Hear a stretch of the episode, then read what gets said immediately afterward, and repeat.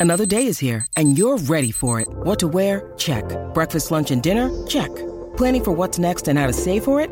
That's where Bank of America can help. For your financial to-dos, Bank of America has experts ready to help get you closer to your goals. Get started at one of our local financial centers or 24-7 in our mobile banking app. Find a location near you at bankofamerica.com slash talk to us. What would you like the power to do? Mobile banking requires downloading the app and is only available for select devices. Message and data rates may apply. Bank of America and a member FDIC. When you need mealtime inspiration, it's worth shopping Kroger, where you'll find over 30,000 mouthwatering choices that excite your inner foodie. And no matter what tasty choice you make, you'll enjoy our everyday low prices, plus extra ways to save, like digital coupons worth over $600 each week. You can also save up to $1 off per gallon at the pump with fuel points. More savings and more inspiring flavors make shopping Kroger worth it every time. Kroger, fresh for everyone. Fuel restrictions apply.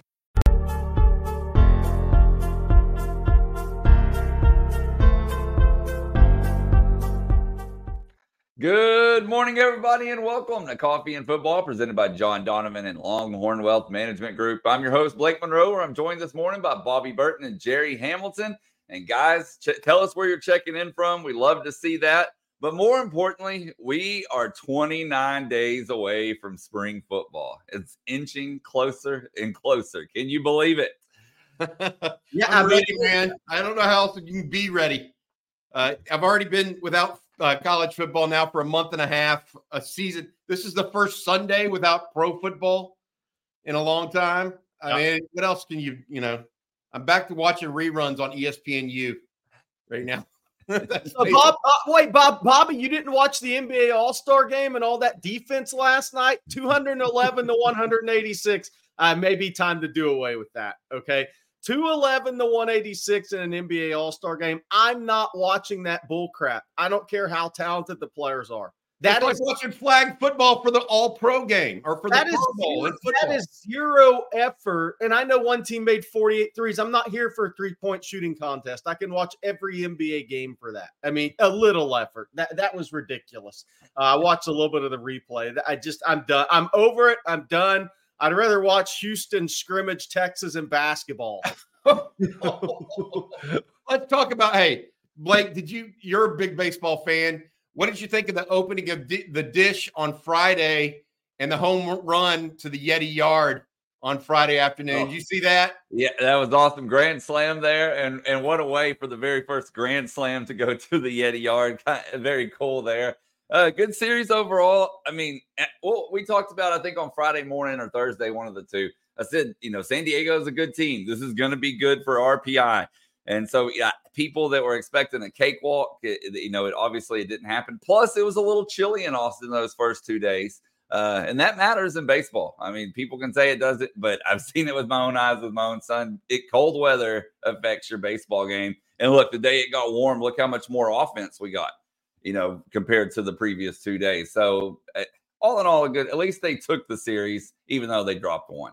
Yep, absolutely. Uh, Saturday Meadows, night was a Meadows. That's cool, by the way. Well, Steve Meadows checking in for Puerto Vallarta via from White Oak. Pretty good. checking in for Puerto Vallarta. Not not where I'm at right now. That's for sure. That's for sure. Uh, hey, tell us uh, what kind of coffee you guys drink too. By the way, I'm doing that now. I'm I'm into today is French vanilla for me. I don't know that I'm. I, I think I'm. I'm more of a. Uh, I don't know if I'm into the to the perfumed coffee as much though, if that makes sense. That's, well, that's I, I have Chick Fil A tea this morning. So, I can't comment on that one this morning. Hey Jerry, uh, Texas, Texas like made an offer. Te- Jerry, Texas made an offer over the weekend uh, to a safety out of uh, Fort Bend. Another guy down in uh, the the Missouri City area uh, for Texas. Yeah, Cade Phillips, uh, Hightower High, Blake Gideon. Uh, they fought, Texas finally uh, made that offer on Sunday evening.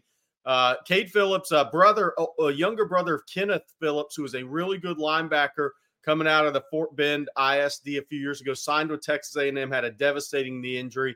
He never recovered and played. Still a student at Texas A&M. What's interesting about Cade Phillips? He's a he's a corner safety, maybe a safety for for Texas uh, what they're looking at him at. He was he was at the junior day. Texas did not offer at the junior day. I think I, talked to Cade last night. Um, and, Blake Gideon's message, who recruits the school, also the area recruiter at Hightower, told him, "Hey, thanks for being patient with us." Um, they extended that offer. They're going to work on getting him back on campus um, in um, in April there, March or April, mo- most likely April.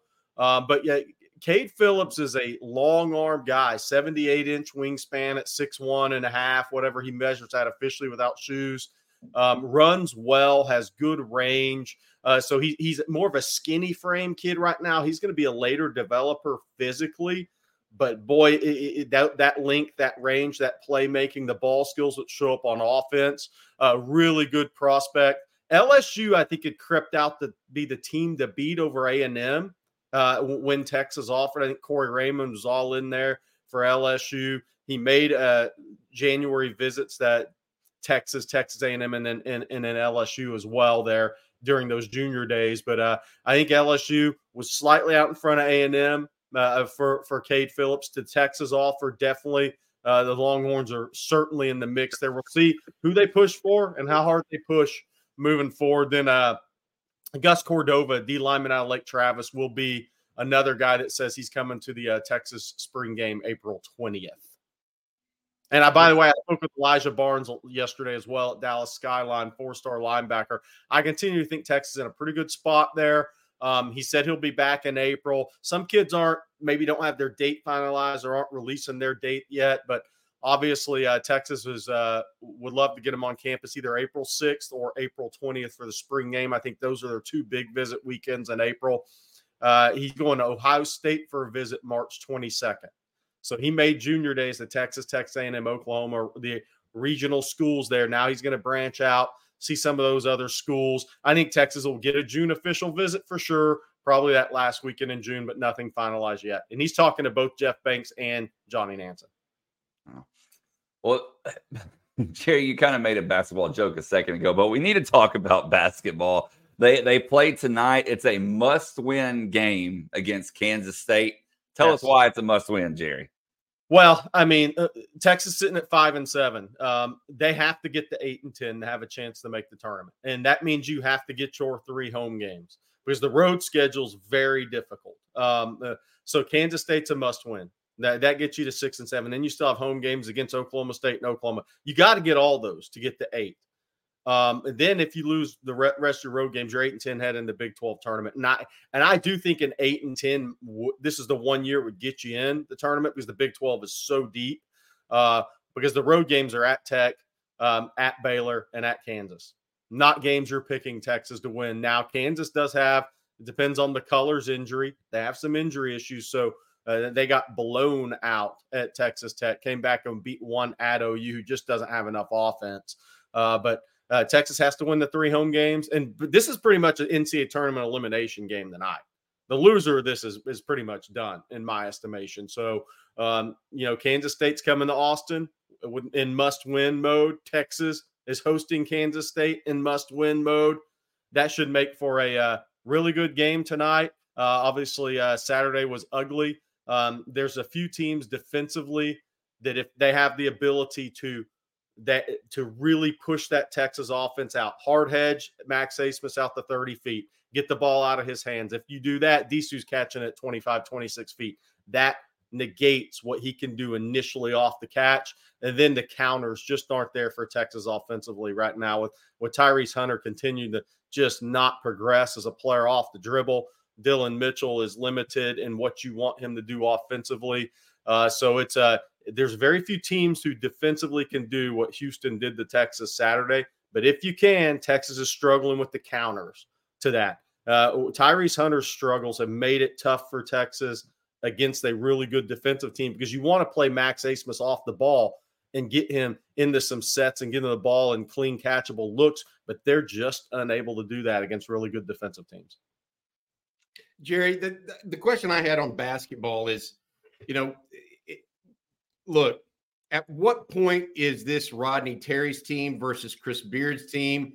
How long does Rodney Terry really have, in your opinion, to kind of mold this team in his, you know, his shape, the way he wants it to be? Because I think some people after last year, where basketball was really, really good, right? I mean, one of the best years Texas has had in a long, long time. They see the the come down this year, but they got to remember. I mean, Timmy Allen, Marcus Carr, all those guys had three years experience in Longhorn uniforms. All the guys this year, except for Tyrese Hunter, they're most of them are new. I mean, yeah, Brock Cunningham, but he's not a he's not a scorer like Marcus Carr or leader like Timmy Allen. I mean, it, it's different. So what what are your thoughts on on that? Well, the, the problem is Texas had so much turnover from coaching to players, which the player turnover is expected, but then you add in a coaching turnover. I mean, if you look when Beard was hired, they pretty much had Brock Cunningham and had to build a team around it. They get into the tournament, they win one game, lose second round, then they're set up for a run the second year. Uh, then you have obviously the coaching turnover. Um, that thing was held together. They had year two, a lot of those guys, Marcus Carr, some of those guys. Dylan Disu was finally healthy. He wasn't healthy uh, year one. All of Beard's first guys, that first team weren't hits. I mean, they had a couple of, they had some, obviously the big man leave, uh, who was a really talented player, is now at Kentucky. I guess school four for him. Uh, but, you know, so all those pieces didn't fit year one. They got in a really good piece in year two in Jabari Rice. Um, added added to that depth, added to that team really, really to make a run in year two. So the, the, the deal for Rodney Terry is this, right? Is um, Chris Beard's a great basketball coach, by the way. Um, so, but Rodney, it's year two. It, it's the same thing. If you can get into the tournament this year, um, it, it, they need to get in, right? Else the negative recruiting, everything starts to hit you, man. Uh, you can get in the tournament this year. Uh, then year two is is the year that he's going to be really judged on. I mean, that's the way college basketball is. Um, I mean, they got bigger guards coming in next year. The, the question for Texas is what what type of big do they recruit in the portal after this year? If you're going to be a finesse team, that's fine. But if you're going to be a finesse team, your guys have to be really skilled. I mean, there can't be you can't have a non-counter you can't. You have to have shooters at all positions. You have to have guys, multiple guys who can make plays off the bounce to really put pressure on a physical, good defensive team. Uh, so it'll be interesting to see what Texas does in the portal at big after this year. I think they probably go for maybe a rugged, tougher defender, but yet that doesn't really match what they wanted ideally do um, offensively either. So uh, they have bigger guards coming in. They have some real NBA prospects at guard coming in with size. Um, but it, it's going to be interesting to see how they put this thing together um, next year because it, what bigs do they go after in the portal? But year two is really where um, the pressure will mount if you don't make the NCAA tournament. There's no doubt about it. They got to get in the tournament. But then how they mold this team in year two will be where uh, Rodney Terry and the staff are ultimately judged. Well, another coach that we need to talk about is Sark getting paid over the weekend. We found out the details about that. But Bobby, before we get into that, why don't you tell folks out there about John Donovan and Longhorn Wealth Management well, Group? Sark needs to call John Donovan based on this latest latest contract. Uh, John's with uh, Longhorn Wealth Management Group. John's a proud Texas Ex's Life member. He and his wife and all six siblings went to UT. Uh, so it is this deep Longhorn family tradition that led John to dedicate his firm to providing total wealth management for Texas alums, employees, family, and friends. John is a certified financial planner who has spent over 30 years providing investment, retirement, insurance, and estate planning services and solutions to his clients. Uh, Longhorn Wealth is repeating its offer to extend to each and every Longhorn alum, employee, or fan a free 90 minute cons- consultation to explore how Longhorn Wealth can help you develop and maximize your tax free and tax efficient financial future. So please give John and his Longhorn Wealth team a call at 972 707 4900 or visit longhornwealth.net. All right, guys, I'm going to bring the details up of that contract here and let's talk about it because this came out over the weekend. And uh, 10.3 first year, or well, year four, I guess I should say, then 10.4, 10.5, so on and so on. Quite the contract. Uh, man, he got paid. that's that's all you can say. And you know, with he could get upwards of 13. Yeah. well, it's it's, it's now official. By the way, it's now official in college football too. By the way, if you're a, if you make a college football playoff, you're making 10 million a year as a coach. I mean, that's the starting point now. I mean, that's what we're seeing in these contracts. I think Brian Kelly's uh, 9.9 that goes over 10 at some point here soon. But I mean, you look at it. The the, the, the company Sark joined in the $10 million club with Nick Saban retiring is obviously Dabo, uh, Kirby, Ryan Day, Kalen DeBoer. I mean, that that list of guys is is very short uh, uh, that that uh, Sark joined, and the incentives are what Bobby talked about there. Uh, 1.85 in incentives, so that can get up to 12 million a year if you win a national championship. Oh boy, what a great what a great contract that is, and well deserved. I mean, I'm not nobody's sitting here picking holes at it, right, Jerry? Yeah. I mean, nobody's sitting here saying oh, he doesn't deserve it. Hey, is there who are the college coaches today who have been in a college football playoff? Harbaugh's gone, Saban's gone, Chris Petersen's gone, Urban Meyer's gone. Who are the guys left? Ryan Day, Dabo. What? Who, who, who did you Dabo. say? Dabo. Oh, Sonny Luke, Dykes. Sonny Dykes and Luke Fickell. Uh, because Luke Fickell had Cincinnati in it, right? Yeah. Yep. Yeah. Yep. That's about if you- it. So if you're at a blue blood and you made the playoffs, you're making your coach is making 10 million a year. Kalen DeBoer, 10 million $10 contract at Alabama. Yeah. I mean, That's that's, we're at. Hey, that's pretty high cotton for for. Um, by for the way, uh, well, I guess Mac Brown hasn't been in a college football playoff necessarily, but he is. Uh, Lincoln Riley is your other ten million dollar man. I forgot. Who's been a there we go. But those, that's it. That that's the kind of cutoff, right? Yeah. Get, to the playoffs and be it a blue blood, and you'll get paid. So, I mean, the reality is, if you're not, if TCU and uh, Wisconsin, they aren't paying their coach ten million a year. But if you're at those higher level schools, those blue blood schools, and you make the playoff, you're you're making ten. Uh, the interesting thing is the guys who bumped up. Lane Kiffin bumped up into the nine range with his ex- contract extension, joining guys like Mark Stoops, James Franklin, uh, some of those guys around nine. So uh, that you know th- that's pretty much the going rate right now uh, in in college football. Are you Hey. a believer? Let me ask you this, because we are you a believer in James Franklin as a guy that can break through and actually be in a college football playoff, no matter where he's at, whether he's at Penn State, Tech. I mean, I, I just don't know that he's that coach. I, I think the I think the issue there is if you're sitting there and you have to beat Michigan and Ohio State to go to a playoff. Um, no, Uh, if James Franklin left tomorrow and took uh, the Florida State job, maybe, maybe because he would recruit at such a high level, and you're playing in the, what's the ACC as long as there's an ACC. But in a Big Ten where you have to beat Michigan and Ohio State, I'm not there. I wonder what Kyle Whittingham makes. I mean, he's been a good coach for so long, but he's just been at Utah the whole time. You Yeah. know, he, he would be a guy that I think can get there if if he gets the right quarterback. So we'll see. 4.7 million. Is all Kyle Whittingham makes? His base salary as Utah's head coach for 2023 will be 4.7 million. That is a $200,000 increase compared to the previous season. I gotta say that's a deal for them. I mean, Baylor's playing Dave Aranda more than that. I mean, I'm serious now.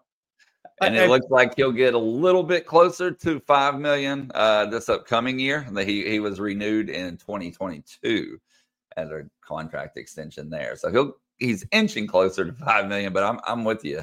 That's they're getting their I- money's worth. Hey, by the way, so UT boy said nine million at Ole Miss is crazy. Um, you know, but I, my comment wasn't on that. I was looking at some num some SEC teams this uh, weekend, kind of looking at projected deep depth charts. You guys know Ole Miss, if their depth chart projected holds steady, nine of their offensive starters are transfers, ten of their defensive starters are transfers. That's an amazing, amazing number. I mean, Yeah. but that also tells you Ole Miss is all in on this 2024 college football playoff. All in, and I think that's smart. Um, the other one I looked at that was interesting, guys, is is uh, Arkansas. Five transfers on the offensive line that are projected starters going into this year. Not all one year start transfers, but one or two year transfers. Nine transfers on offense, seven on defense. Some of those two years, some of those one years. Uh, but you know, when we get into these schedules, um, you know, uh, Arkansas is interesting because the transfer quarterback from Boise State's a Louisville High guy. Transfer running back is obviously Ja'Quinden Jackson from Duncanville, one-time Texas commitment. But you kind of start looking at uh, that uh, some of these teams in the SEC and how they're being built. If if you're a blue blood, obviously you don't go to the portal as much. But if if you're not, you truly are looking at the double A baseball ranks and bringing those guys up to the majors to compete. That I mean, that's where you're at. You know, Texas doesn't play Ole Miss this year unless it's in the Correct. championship game. Correct. But they do play Arkansas. Um. And I, I, you know, this is a do or die year for Sam Pittman in Fayetteville. Uh, there, there's no, and and Chris is right. Those numbers remind me of Coffeyville Junior College. I mean, that's that's reality. I mean, you get that many transfers in, you just don't you don't know what you're going to do with them. The thing with Lane that's interesting is he's recruiting high level transfers. Yes, yes. I mean, he's not uh, the the defensive end out of Tennessee is Tyler Baron, legit, uh, Walter Nolen, legit, Princely, I mean, yeah, Princely Umanmielen legit. They're going. I, I think that Ole Miss is is a dark horse for the SEC, but I, I do think that their problem is is that Georgia's defense is just going to smother them again. Well, so they've done enough on offense. Have they done enough on offense to not get smothered like they were by Alabama? Well, look that, to your point. I looked up Georgia. Their starters from the uh, 63 3 annihilation of a uh, defenseless Florida State team and program at the time. Four offensive line starters back. Quarterback obviously returns. Oscar Delp, the next tight end, started that bowl game. Uh, two wide starting wide receivers back. Running back, they essentially have a starter back because Travis Etienne transferred from Florida. But on the D line, to your point, all three guys that started the bowl game are returning. Uh, two linebackers that started the bowl game are returning. Obviously, the corner Daylen Everette, who may be a first rounder, and the safety Malachi Starks, who's a laid down first rounder, are back as well. So um, Georgia has a lot of large humans back on both sides of the line, quarterback back, um, and they are they are easily easily going to be the most talented team Texas plays next year. Not even close. Although, oh, by the way, Tyler Baron did switch to Louisville. Louisville. That that is correct. Oh, did he really? Yeah, yeah. But uh, but Ole Miss, Ole, Ole Miss is uh, more than okay at D line. Hey, I was gonna I was gonna add this. Uh, we were talking last night on the live stream with Rod about first round picks. Georgia and Michigan both both may have four first round picks. Now Georgia has more depth, we believe. Yeah. But Michigan right now could have could project to have four first rounders. The two defensive tackles, Mason Graham, Kenneth Grant, then Colston Loveland, the tight end, yeah. and, and, then uh, you add in Will Johnson, the corner. So those, while I say, while I agree with you that overall Georgia will be more talented, uh, the high end numbers at Michigan could be pretty pretty uh, astounding. Yeah, they could be. And Michigan's whole issue, why you want to, it's almost like playing Alabama last year, different. Obviously, the coach left, but why you want to catch Michigan early next season? All six offensive linemen in the combine. That's got to be a record. I, I, how is it not? You're one of your guys that didn't start in the combine on the offensive line, and JJ McCarthy's gone, right? So, and Blake Corum's gone. So, they lost. I mean, Colston Loveland's going to be looking around in spring practice saying, "Okay, I think I know him, and I think I know him." He does not. there's not much familiarity when he's in the huddle in spring practice. Okay, so uh, do you want to catch them early? The question is, will all those Michigan guys remain at Michigan after spring? That's two first round D tackles. Will Johnson, first round corner. Will all those defensive guys? I think the offensive guys will keep it together. Sherrone Moore is the head coach there. But will all those defensive guys remain? That's a lot of staff turnover on the defensive side of the ball. I know the, the safety already went into the portal. Keon Sabb. Yeah. He he went into the portal, or he, he says he's going into the portal. Um, you can't officially know that for sure until April 15th, I believe. But uh, long story short, I mean, they're going to have some some uh, turnover, and you know, Texas is going to. You know, I talked to someone again uh, over the weekend Texas is definitely going after at least one defensive tackle in the portal, possibly two. Yeah. I mean, they're not done. So no, we'll see where they end up.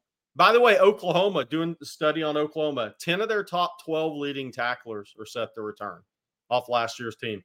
Um, five of their top wide receivers, six wide receivers, obviously they lose Drake Stoops, um, who caught 84 passes. Uh, but their big play guys are all back, uh, which is interesting, which is helpful. Starting breaking in a new quarterback, obviously new tight end, new quarterback, a big turnover on the offensive line. Uh, but that will help Jackson Arnold. There's going to be familiarity there, at least some timing things, guys he's thrown the ball to in the practice setting uh, for over a year. Somebody said Ryan Nelson saying Oklahoma's still going seven and five. It'll be interesting. Their offensive D line, OLDL, is going to tell the story next year in the SEC for Oklahoma and how Jackson Arnold plays his first year starting. I, I think that's going to be the other fun thing about spring practice was we're going to be focused on Texas, obviously, but we also got to focus on the schedule. I mean, and we've talked about it. Like if you go down the list, Kentucky new quarterback transfer, Vandy new quarterback, Mississippi State, Blake Shapen, transfer quarterback, new quarterback, new staff. Arkansas, new starting quarterback out of the portal. Jackson Arnold, new quarterback for Oklahoma. Uh, so you look at that and that Texas schedule. I mean, and then the health of Conner Weigman at A and M. What does he look like in the spring? That with that new offensive staff. So Texas faces a such a favorable schedule next year. The more you look at this schedule, who lost who, and from the standpoint of who's breaking in new quarterbacks, new offensive coordinators, new coaches, what have you, but really quarterbacks. This Texas schedule sets up very, very well for year one in the SEC. Plus, with all the losses at Michigan, it sets don't well. play. They don't play LSU or Ole Miss. Yep. You know, uh, don't play Alabama either. Yep. Exactly. Those are three of the top five teams in the SEC from last and, year. And they don't play Auburn, who is recruiting at a very high level. Or Tennessee. It's a great LSU, Ole Miss, Tennessee. It's a great first year schedule. Don't play. Uh, Ryan Nelson, Oklahoma's first road trip in the SEC is the Jordan Hare. Yeah, that is the most underrated place to have to play in the SEC is Auburn, and one of the most underrated places nationally. You're muted, Blake. I sure am. Thank you, Jerry. It's been a while since I've done that. Well, it's time for some questions here, and we got lots of them. So let's just go ahead and jump on over. And we're going to start with some recruiting talk. Antoine says last year there were 14 commits before the start of the season in August. Do you think we'll see something similar this year? Absolutely. Uh, look, I think this is, I think recruiting for the junior classes is pretty much set right now. You know, you're going to have some kids commit early, right? If you know where you want to go, then but the, the, question there is, do you let a kid commit early if he still wants to make official visits? you just tell him to hold off. But yeah, the recruiting is pretty much set in the current landscape, right? Um, in the current recruiting calendar, NIL, everything these staffs are dealing with. You're going to have you had the January uh, junior day visits, right? You then you're going to have the spring visits. Could Texas get a couple of guys in April? Mm, head in that spring evaluation period. I'm not ruling it out, but the majority of these kids are going to go through June, late May, June official visits and commit prior to senior year. I absolutely see Texas um, hitting that that number of commitments uh, before kids' senior season start. Uh, that 14, 15, definitely not out of the question. But I think it might be a little bit bigger class starting than last year with 22 with uh, DeAndre Robinson flipping uh, to Florida. By the way, I, t- I spoke with Melvin Hills yesterday. Uh, he's talking with Kenny Baker weekly, so he's still remains. Uh, his plan is still to go to the go to Texas and report in May. I Could that change? Oh. I don't rule anything out in recruiting, but we hadn't talked about Melvin Hills in a while, and I did touch base with him yesterday. Good stuff, Jerry. At this next question, guys, earlier uh, y'all mentioned Gus Cordova, and Kevin Randolph says, Is he a take for Texas? But I also want to add one other comment in there because I've seen it come up a couple of times. AJJ Sports says, I'm surprised Cordova is still being recruited after the whole allergy thing. So can one of you address that? Yeah, I, I think I think it's time to for us to. I mean, look, I I'm not in that, and I wasn't there, and the authorities have have been dealing with that, and so for us to sit here and try to pontificate from a third party window way way far away, it's hard. I mean, I don't know all the particulars. I don't know what he, you know, he's a young guy. I, I just don't know. And so I think that it's not that I'm excusing any behavior or condoning it. Um, I just don't know all the particulars. And to act like I'm the judge and jury on it, I, I don't know. Sark is offered, everybody else is offered. There's a reason for that.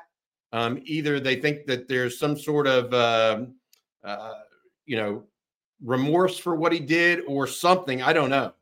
But uh, long story short, us sitting here talking about something that's being dealt with by the authorities, I find it kind of hard for us to kind of lean in and have anything to say that actually is helpful. I mean, I, I don't know what else to say to that. Yeah, yeah, I'm I'm the same as Bobby. Um, I, that's just that's something that I'm not commenting on at this point in time, and we'll see how we'll see we'll see how we it plays. We don't know. I mean, people t- I, people texted me and and sent me. I'm same as you, Jerry. Yeah. Well, he did this. Well, he did that. What do we know? I mean, I I can't. I'm not an investigator, you know, and so I I, I feel sad for the whole situation. Actually, that's it's horrible. Um. So, anyways. All right, well, let's move on. Uh, Melvin Hills, Jerry, you just talked about him. So Chris Young wants to know what is he weighing now, and is he a future nose tackle or three technique? Yeah, he's a he's a three technique, not a nose tackle. He's a three technique player. He's up to about 280, 277, 280 right now, which is significant. He was 265 start of his senior season, so uh, he's putting in good work there. He works with uh, a, a guy, a, a, trainer that also does some D line stuff in, in that Lafayette area. Um, uh, Coach Reggie, who's done worked with a lot of top kids, almost every top kid in that area over over the years. So I, I expect uh, Melvin Hills to be 285 ish probably when he reports. Um, he'll be a 300 pound player. Um, it's just when he gets there, how much is that is reshaped when he gets to college. He's a, develop, he's a developmental guy. Go. I've always said he's a stash. I call it stash and develop. You, you stash him for one year and really develop him. I, I think that's the type of program, uh, uh type of prospect he is. And sometimes I love, I love two years. Hey Jerry, I love the term take and bake. Yeah, that's that's that's the same thing. You're saying stash, and that's the same thing to me.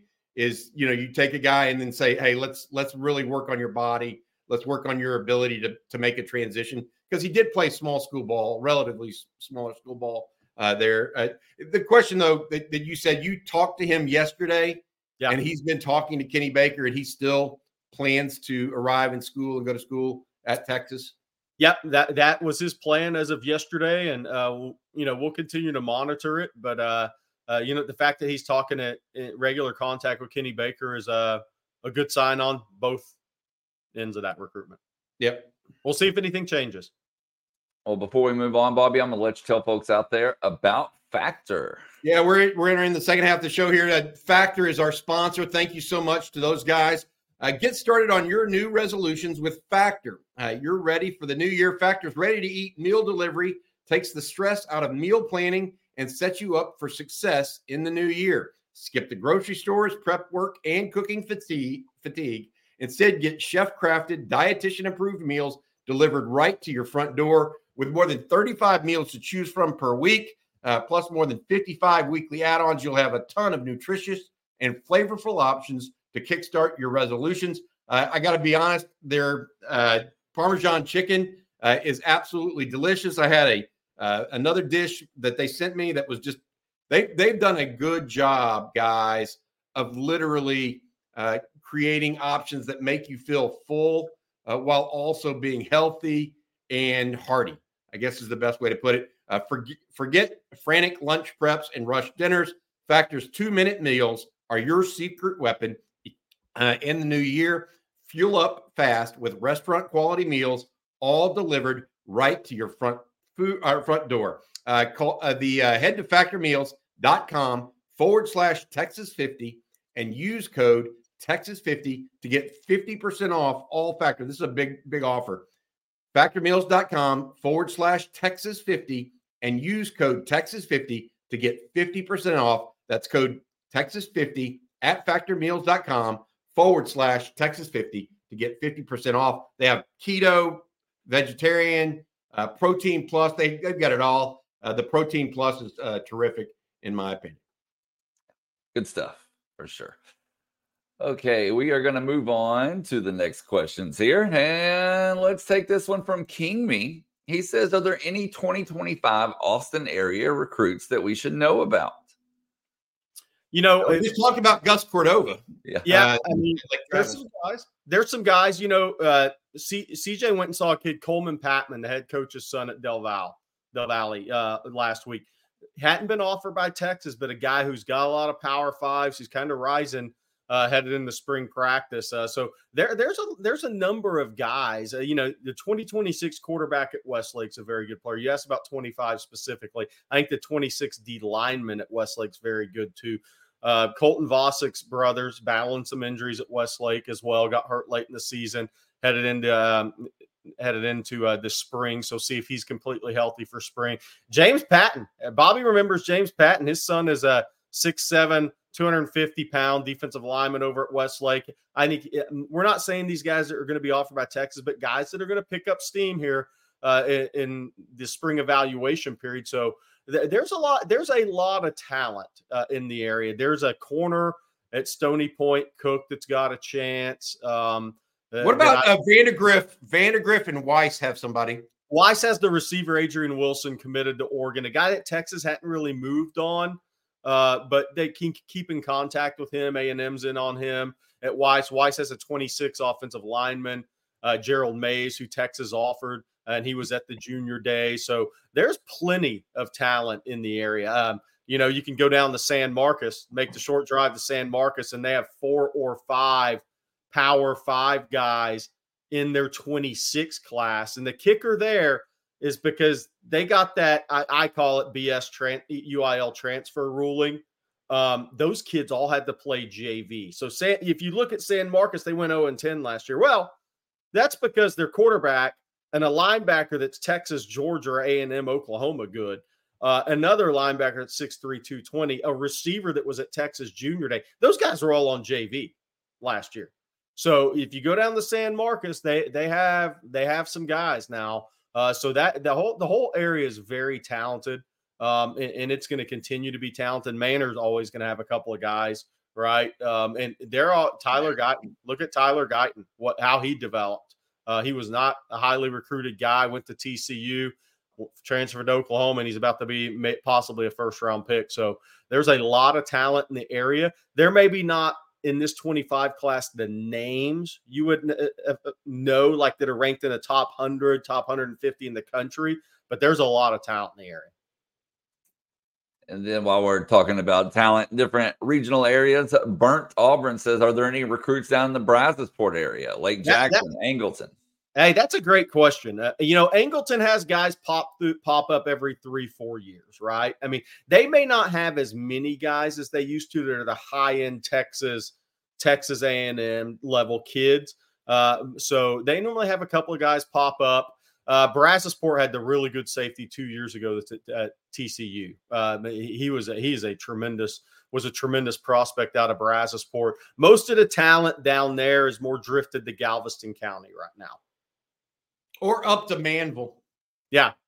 Yeah. Manvel, the Manvel butting up against Manvel Shadow Creek butting up against uh, Missouri City. Uh, that's an extremely, extremely talented area. I, I actually spoke with uh, Ja'Cory Watson, the four star receiver at Shadow Creek. I spoke with him yesterday. Chris Jackson him spoke last week. Going to get him back on campus uh, in April. But the kicker there with Ja'Cory Watson is he had a foot injury midway through his senior year. So he had to have surgery. He's going to get released in the next couple weeks, not going to run track, just going to really prepare for spring practice. What Chris Jackson told him is they want to watch him in spring practice. He's a guy that since Chris Jackson was hired, he hadn't even really watched him play receiver because he played quarterback, then got injured. Uh, so he's going to be one of those spring evaluations uh, at the wide receiver position from Texas, a guy that Sark and Texas liked early on and offered him when he was a younger player. Then obviously Kobe Sellers uh, the corners at Shadow Creek as well. Anthony Williams, a Texas commit, the outside linebacker. Shadow Creek has a 2026 receiver named Chris Stewart, who Chris Jackson offered in December. And then the new school out there, Bobby, Iowa Colony. That's kind of the area that's blown up because there's nowhere else to build. So there's some developments going in in Iowa Colony, which I'm not sure I ever thought I would say that. Uh, but Iowa Colony has uh, a number of uh, uh division one guys in that program. And yes angleton's history in the university of texas is quite amazing. Quentin Very jammer. strong. quentin jammer quandre diggs uh, hey dj monroe uh, rodney terry. I mean there's a angleton in texas uh, there's been a lot of history there. Yeah and they even have a uh, I think a softball player from angleton right now currently right. on the roster as well. So All right, one more recruiting question, then we'll switch gears for a little bit. And I'm not going to put you on the spot with this, Jerry, but Oh, I'm going to let go you ahead. list a couple of guys. David Rahal says, "Who's the next commit?" But who are a few guys that you could see committing to Texas relatively soon? That that's that's a tough question, right? Because uh, you know, the guys there's I think there's 10 12 guys that can absolutely just call Texas and commit right now. Those guys really aren't going to do that. And and Texas is loves this the going through the process here, continuing to use the May evaluation period. I mean, if you had absolutely had to push me on somebody, could I see John Mills at St. Ignatius doing something early? Maybe. He's scheduled to be back April 6th. That'll be three visits in less than a year, four visits, sorry, since June. He has the June 14th through 16th official visit scheduled, and he has that scheduled because the last weekend in June, when Texas is having their big, big weekend, families out of the country. Uh, so John Mills, you know, you could see a, a guy like that if he decided to shut it down with the change at Washington. Sherrone Moore, uh, because the three teams there uh, uh, headed into January were Texas, Michigan, and Washington. He's had multiple family members that were college athletes at Washington. Sherrone Moore, the Jim Harbaugh move didn't affect his recruitment as much because Sherrone Moore was the guy recruiting him and had been. Uh, he's been on all those campuses. He was actually at the uh, Sugar Bowl as well uh, because uh, one of his dad's best friends lives in New Orleans. So he's a guy that's he's seen Texas enough. If he's ready to make that decision, you, you know, you could see two or three guys. I think April, May uh, commit to Texas. I don't think we're going to see a run of guys. Hey, I got to say this another Angleton guy for the University of Texas, Ahmard Hall. Oh, great one! I, I knew I was forgetting somebody. Obviously, he has the national championship ring of all those Hey, guys. I, I want to bring this up because I, we need to own our mistakes when we have them. Uh, last Friday, I believe it was, we were talking about David Clyde, the baseball pitcher. And somebody had said he was from Tomball, and I kind of took it and ran with it. David Clyde actually was at Westchester. Westchester, uh, which now closed. yeah. Yeah. So I want to I want to be clear that we we uh, uh, make that uh, change and an announcement. I'm not sure who the, the baseball player was at Tomball that I was uh, talking about. So uh, my apologies uh, for that one for those people that uh, were misinformed because of me. We have a super chat from Jeff Carey, and we talked about basketball earlier, but let's revisit that. Yeah. Jeff, thank you for the super chat. He says, if Texas loses tonight at home, do they make the tournament? No, not unless they go win at Kansas, win it, win a couple of road games. No, this is a must win. That they have to win their next three home games. That ensures eight and ten head in the Big Ten, Big Twelve tournament. And I do think eight and ten because of the strength of schedule, uh, the quad one wins. Um, I, I do think eight and ten would probably get Texas in, and not even in a play play-in game. But there's so much basketball to be played. This is the year where eight and ten can get in a, a- a tournament from the Big Twelve, but that means it's a must-win game for both teams tonight. The loser, I think, is out. And before we get back to football, Jeff Collins says uh, Blake's thoughts on Witt's short outing yesterday looks like control is still an issue. Yes, we reported earlier in the week that he most likely wouldn't get the start. So I was kind of surprised that he did yesterday. But as you said, Jeff, very short, and I'm with you on control. And by the way, guys, the baseball polls have come out uh, while we're on the air here. Number nine in perfect game, number 14 in Baseball America, and number 16 in the D1 baseball poll. So a little bit of movement, but not much. All right, let's get back to football. And uh, William A. Jones says, I asked this question way too late last night, but let's say Quinn comes back for a senior year. I don't think he will, says Jones. But if he does, what does Sark tell him having Arch waiting? Your thoughts? I I that's not something I've really contemplated. Yeah. Um, I I don't think that that's I don't think that's going to happen, guys. Uh, what does Sark tell him if it happens? I don't know. It depends on how good a year Sark uh, Quinn has and how how what the development is of of uh, uh of uh, Arch Manning at that point. Those are there's too many there's too much uh, grass to grow between here and that here and then, uh, in my opinion. I, and let me say this: if that scenario ever popped up, Texas didn't have a good season, probably. Uh, I would agree with that. I mean, I just I I don't I think there's I'm not going to say zero percent right, but I'm going to put that in the one to two percent category. The only thing that might happen if he if Quinn got hurt early, Right. and so and Arch took over the rest of the way. That that's the only way that happens, in my opinion. All right, this next question here from Gunner Matthews, and he says, I never hear, hear anything on Akana. Any word on how he's developing or where the staff plans to use him? He's playing at edge right now, but I've heard that he's going to also play a little bit of off ball this spring. And I have heard uh, that uh, you know some things about him, but it hasn't. You know, it's he's in that list of guys that we haven't seen enough of.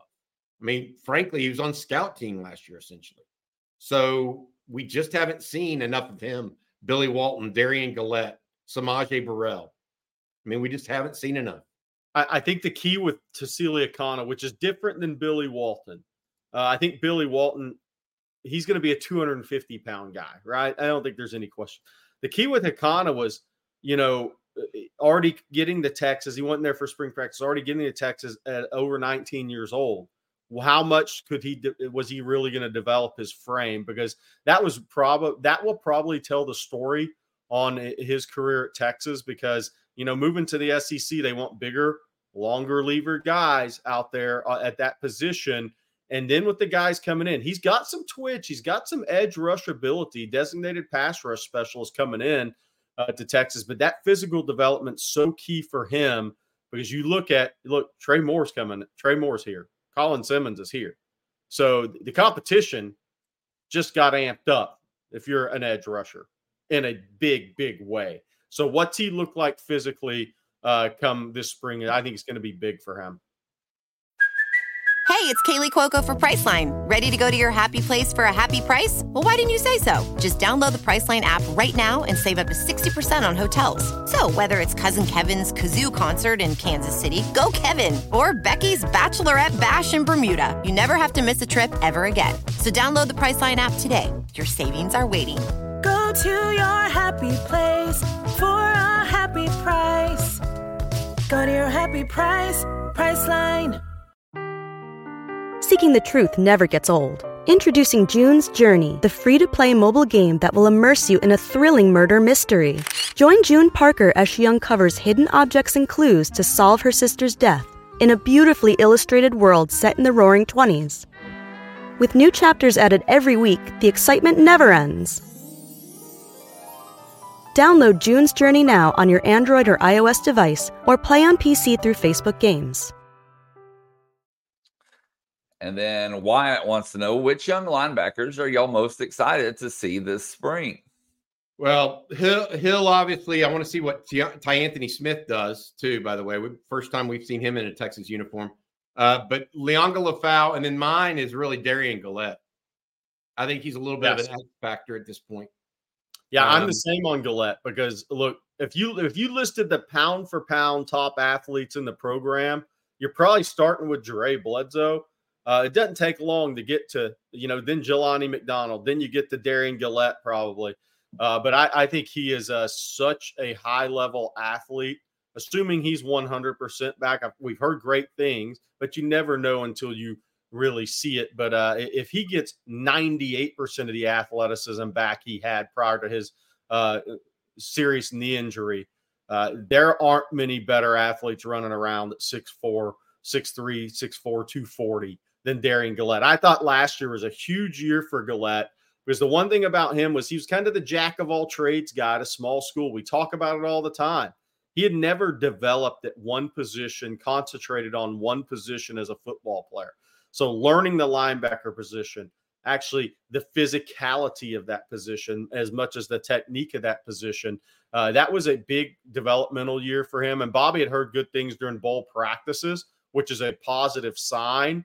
Uh, but it was such a big year to learn a position for him because you're talking about a guy that had played safety when he was younger, quarterback, running back, receiver, uh, a linebacker, rushed off the edge. I mean, that's a lot of playing football and also very little playing football with, with one position. So uh, it was a big year for him to development. I'm develop. I'm interested to see what it looks like this spring.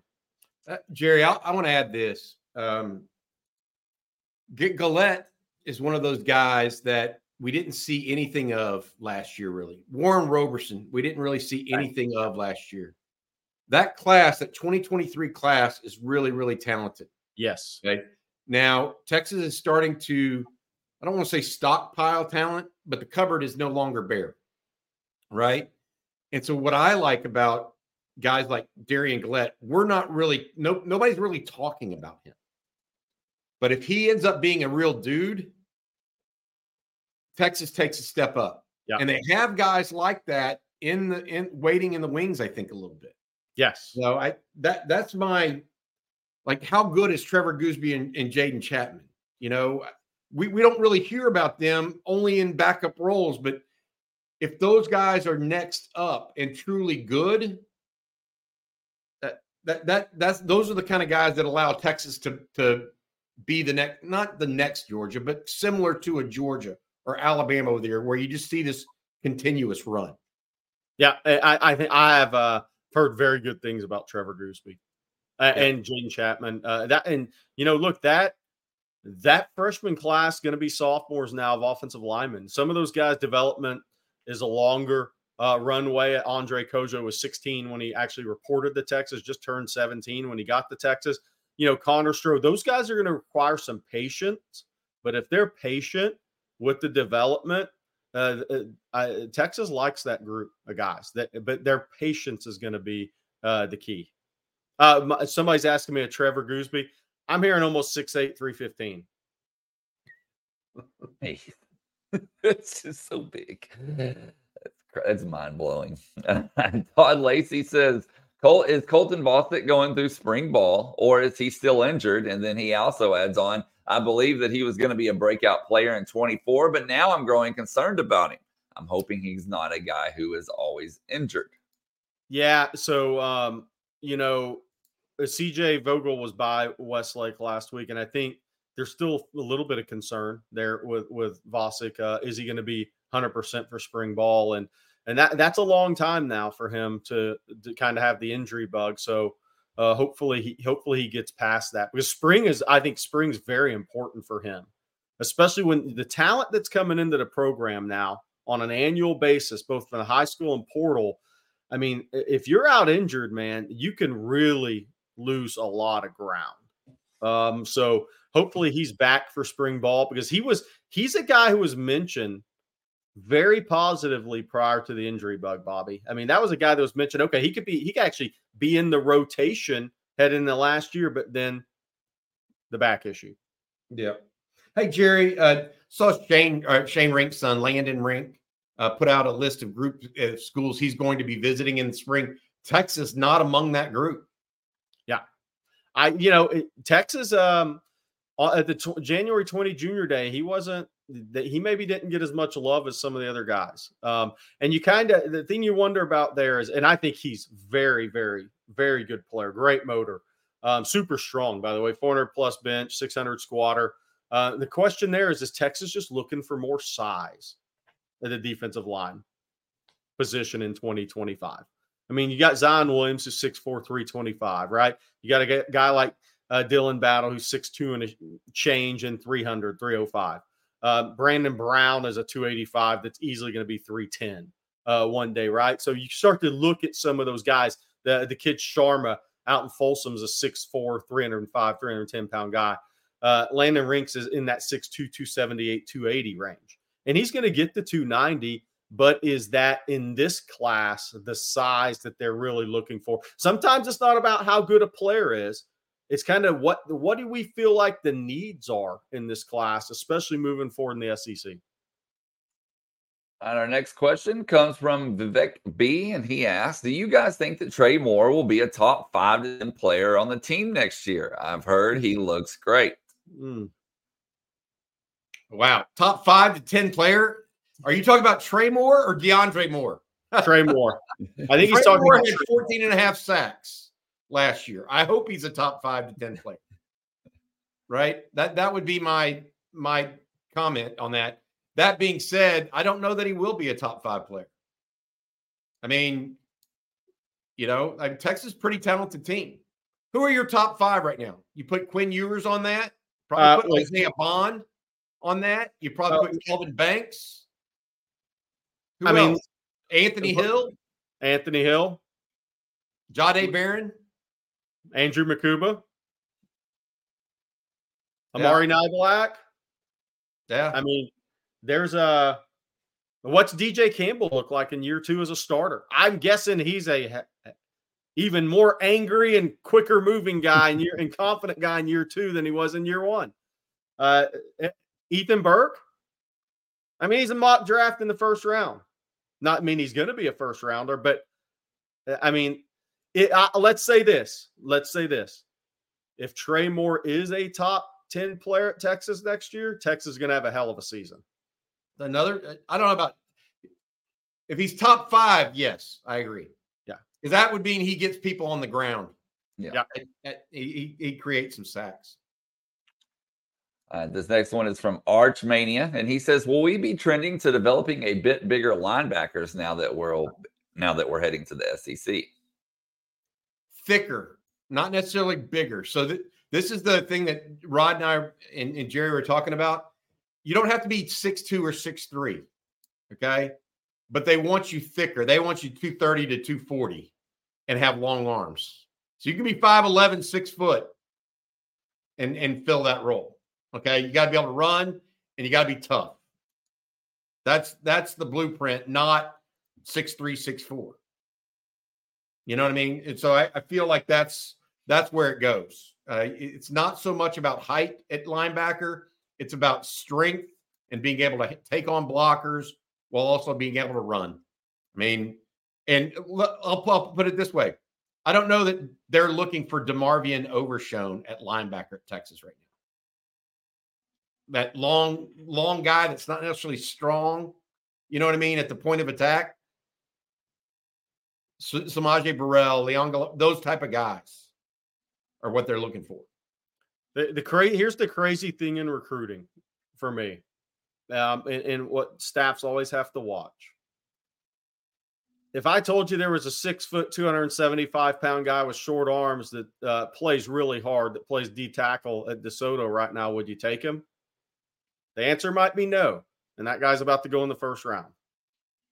So you gotta, there's gotta be a balance there. And you're not just talking about linebacker, you're talking about overall period. I'm talking about Byron Murphy. If he was coming out today at six foot and a half, 275, with short arms, would he be a take?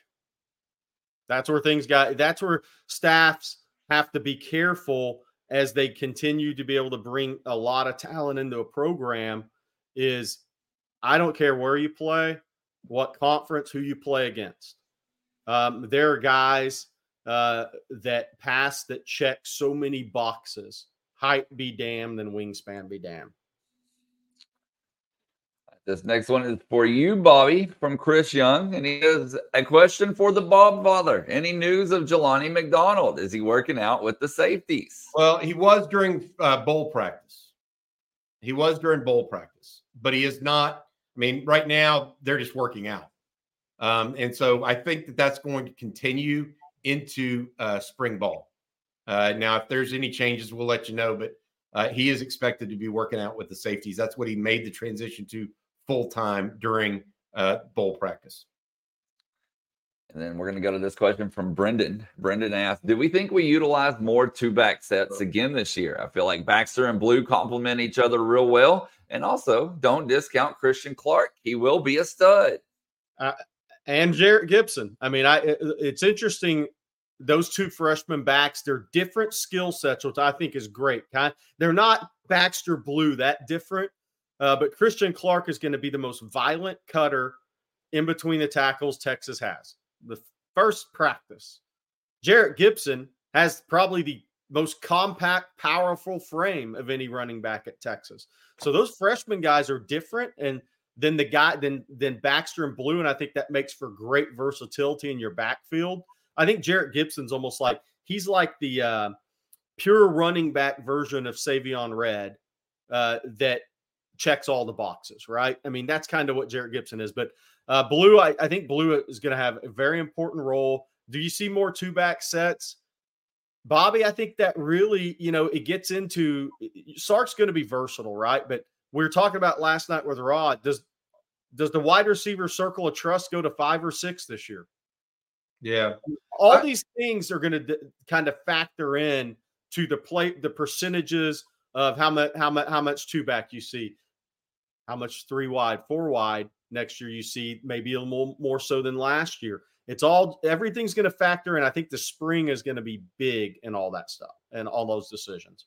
So the two back set was more successful, according to Rod, who tracks that stuff for us, um, was more successful than any other formation at Texas last year. However, I think that it has been somewhat limited by the amount of plays they run out of. Yeah. Right. I mean, there's you, you it can't be too much because then all of a sudden it takes the advantage away of what it is, which is a, a little bit of a different look. Um, so that's number one. I don't know how much more they can do. I think they will do more of it. You know, is it going to be 5% more or 50% more? I don't think it's going to be 50% more. Right? That that's the difference. The other thing I would say about this, I love Tre Wisner. Yep. So what I saw, running backs are very interesting to me. You you see a guy one time, you usually can tell whether or not he's going to be a, a really interesting running back, a good running back. It's not a, a situation where they get better over time. Now maybe they get stronger, maybe they run through more. T- you know that kind of stuff can happen. Tre Wisner, Jerry, there's something about him outside the tackles um, that could be really, really interesting for Yeah. Texas. Um, I actually think that he's a better runner than Keilan Robinson. I agree. Um, and so, what does he look like in that two back set? Yeah. Um, I, I don't know. I mean, I like Tre Wisner a lot. I'm interested to see how he gets implemented. Not, I know everybody's talking about Christian Clark and, and Jerrick Gibson. Fair. But I think both of those guys are not necessarily two back set guys. They're mostly mostly guys that can run the power read. The inside zone. Yeah. Yes. It's a staple. If you add Tre Wisner to the two back set, what does he look like compared to Jaydon Blue? Or in conjunction with Jaydon Blue? Yeah. You know, the thing about Cedric Baxter in the two back set, he rarely gets the ball. Cedric Baxter is usually just follow him to the ball because he's going to be and- and- blocked. because he's a, he's the best blocking running back in the program, bar none. Now Christian Clark and Gibson may have something to say about that because I think they'll be on a pretty. But Baxter is by far the best blocking running back the program has. I Not agree. I agree. Robert Muhammad wants to know Will the two back set be influenced by how well the receivers block? Ooh.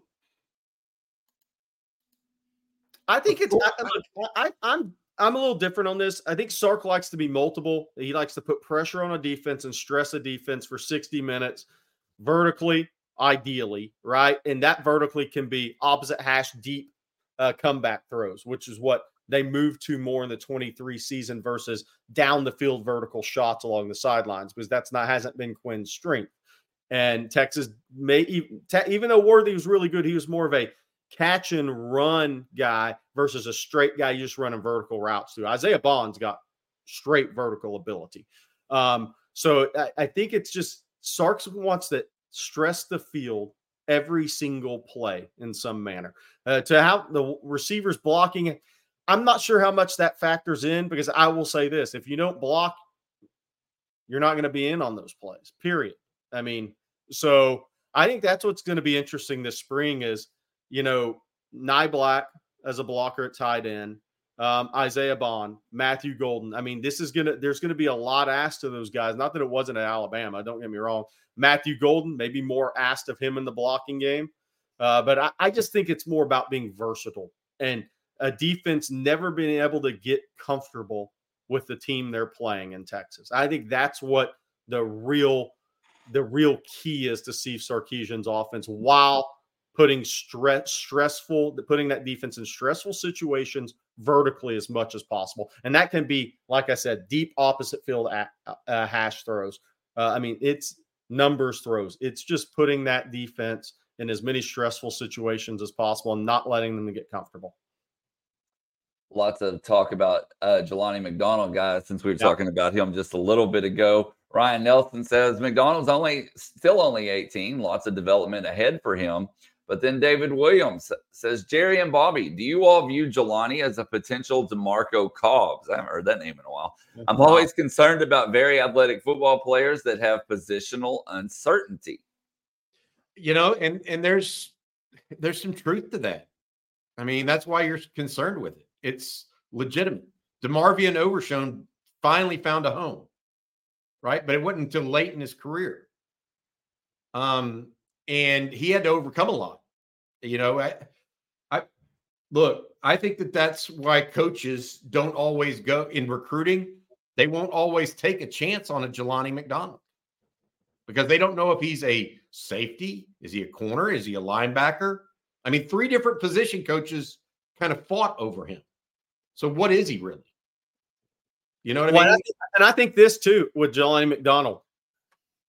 The way he fits at Texas in the Big 12 and SEC could be two different things, right? Well, I agree.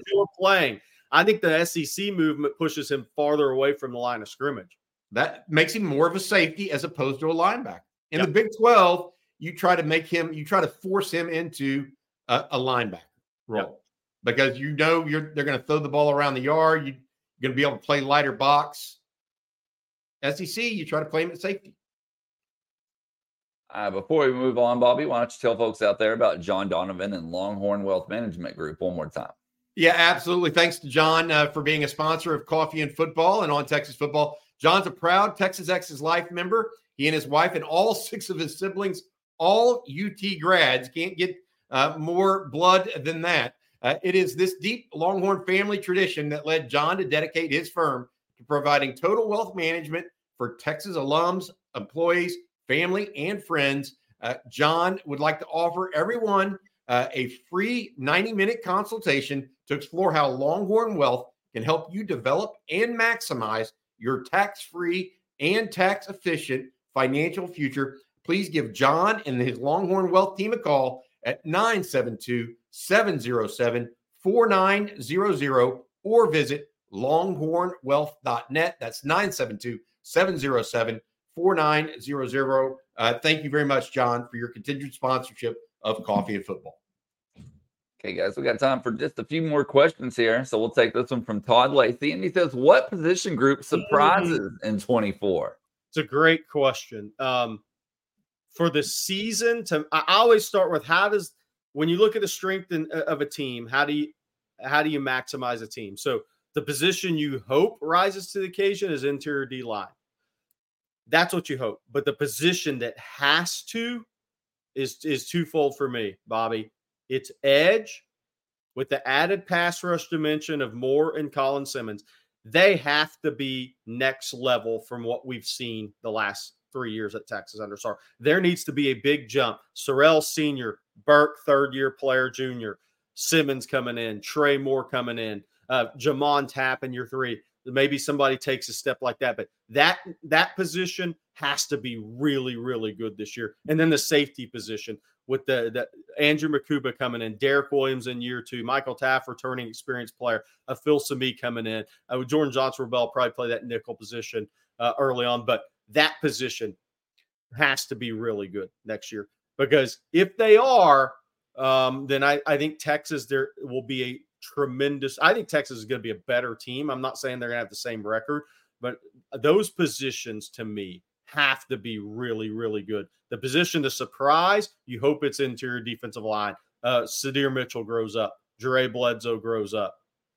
Aaron Bryant can anchor in the SEC in 10 snaps a game now that he's 25 pounds heavier than what he was when he reported to Texas. That's kind of where I come out. I'm looking more defensively. I'm offensively, they're going to be so good. Yeah, I, I, think that you're right. I mean, I think that the, the potential for surprises are at uh, edge and uh, possibly safety um, on defense. I, I, I would say the one that people just don't see as much of a strength as I do right now is tight end. Oh, I, mean, I think I think Gunnar Helm is a. I mean, he's going to be better next year. Uh, get another year stronger, and I think Niblack is as good a downfield threat, if not better, than Ja'Tavion Sanders. Agree. And and, and Ogbo, Ogbo in year two as a jumbo tight end, a more comfortable player in that in that role. I, I look, that's that's my. If I were to say what's the surprise, I think it'll be tight end. But not knowing, I will say this, knowing that it's hard for a tight end to be surprised. Like it's not all of a sudden going to be the feature or focal point of the offense. So I would probably lean to Jerry's point. I would probably lean to edge. overall. Uh, Honey Badger, thank you for that super chat. Yes, I'm I, I'm in Houston this week, and I'm all, uh, hitting schools. Uh, there's no school today, obviously. Uh, the rest of the week we'll be out and about, but n- next week I'm on the road. Absolutely. And then Ben, uh, Ben says we still need a spring transfer in the defensive tackle room. Do y'all think that's something high up on Sark's offseason agenda? Yes, yes, yes, yes, yes. Okay. And I want to say this I don't think it's just one. You know, would they take two if they got the right two? Heck yeah. There, I mean, you talk about Miss Ole Miss being all in for a, a championship this season. University of Texas all in. And they know they need defensive tackles that are ready to play. Period. You know, will they get a better sense of what they got in Savea uh, this spring? Yes, they will. But I can tell you right now, they want they're playing for keeps at Texas this year.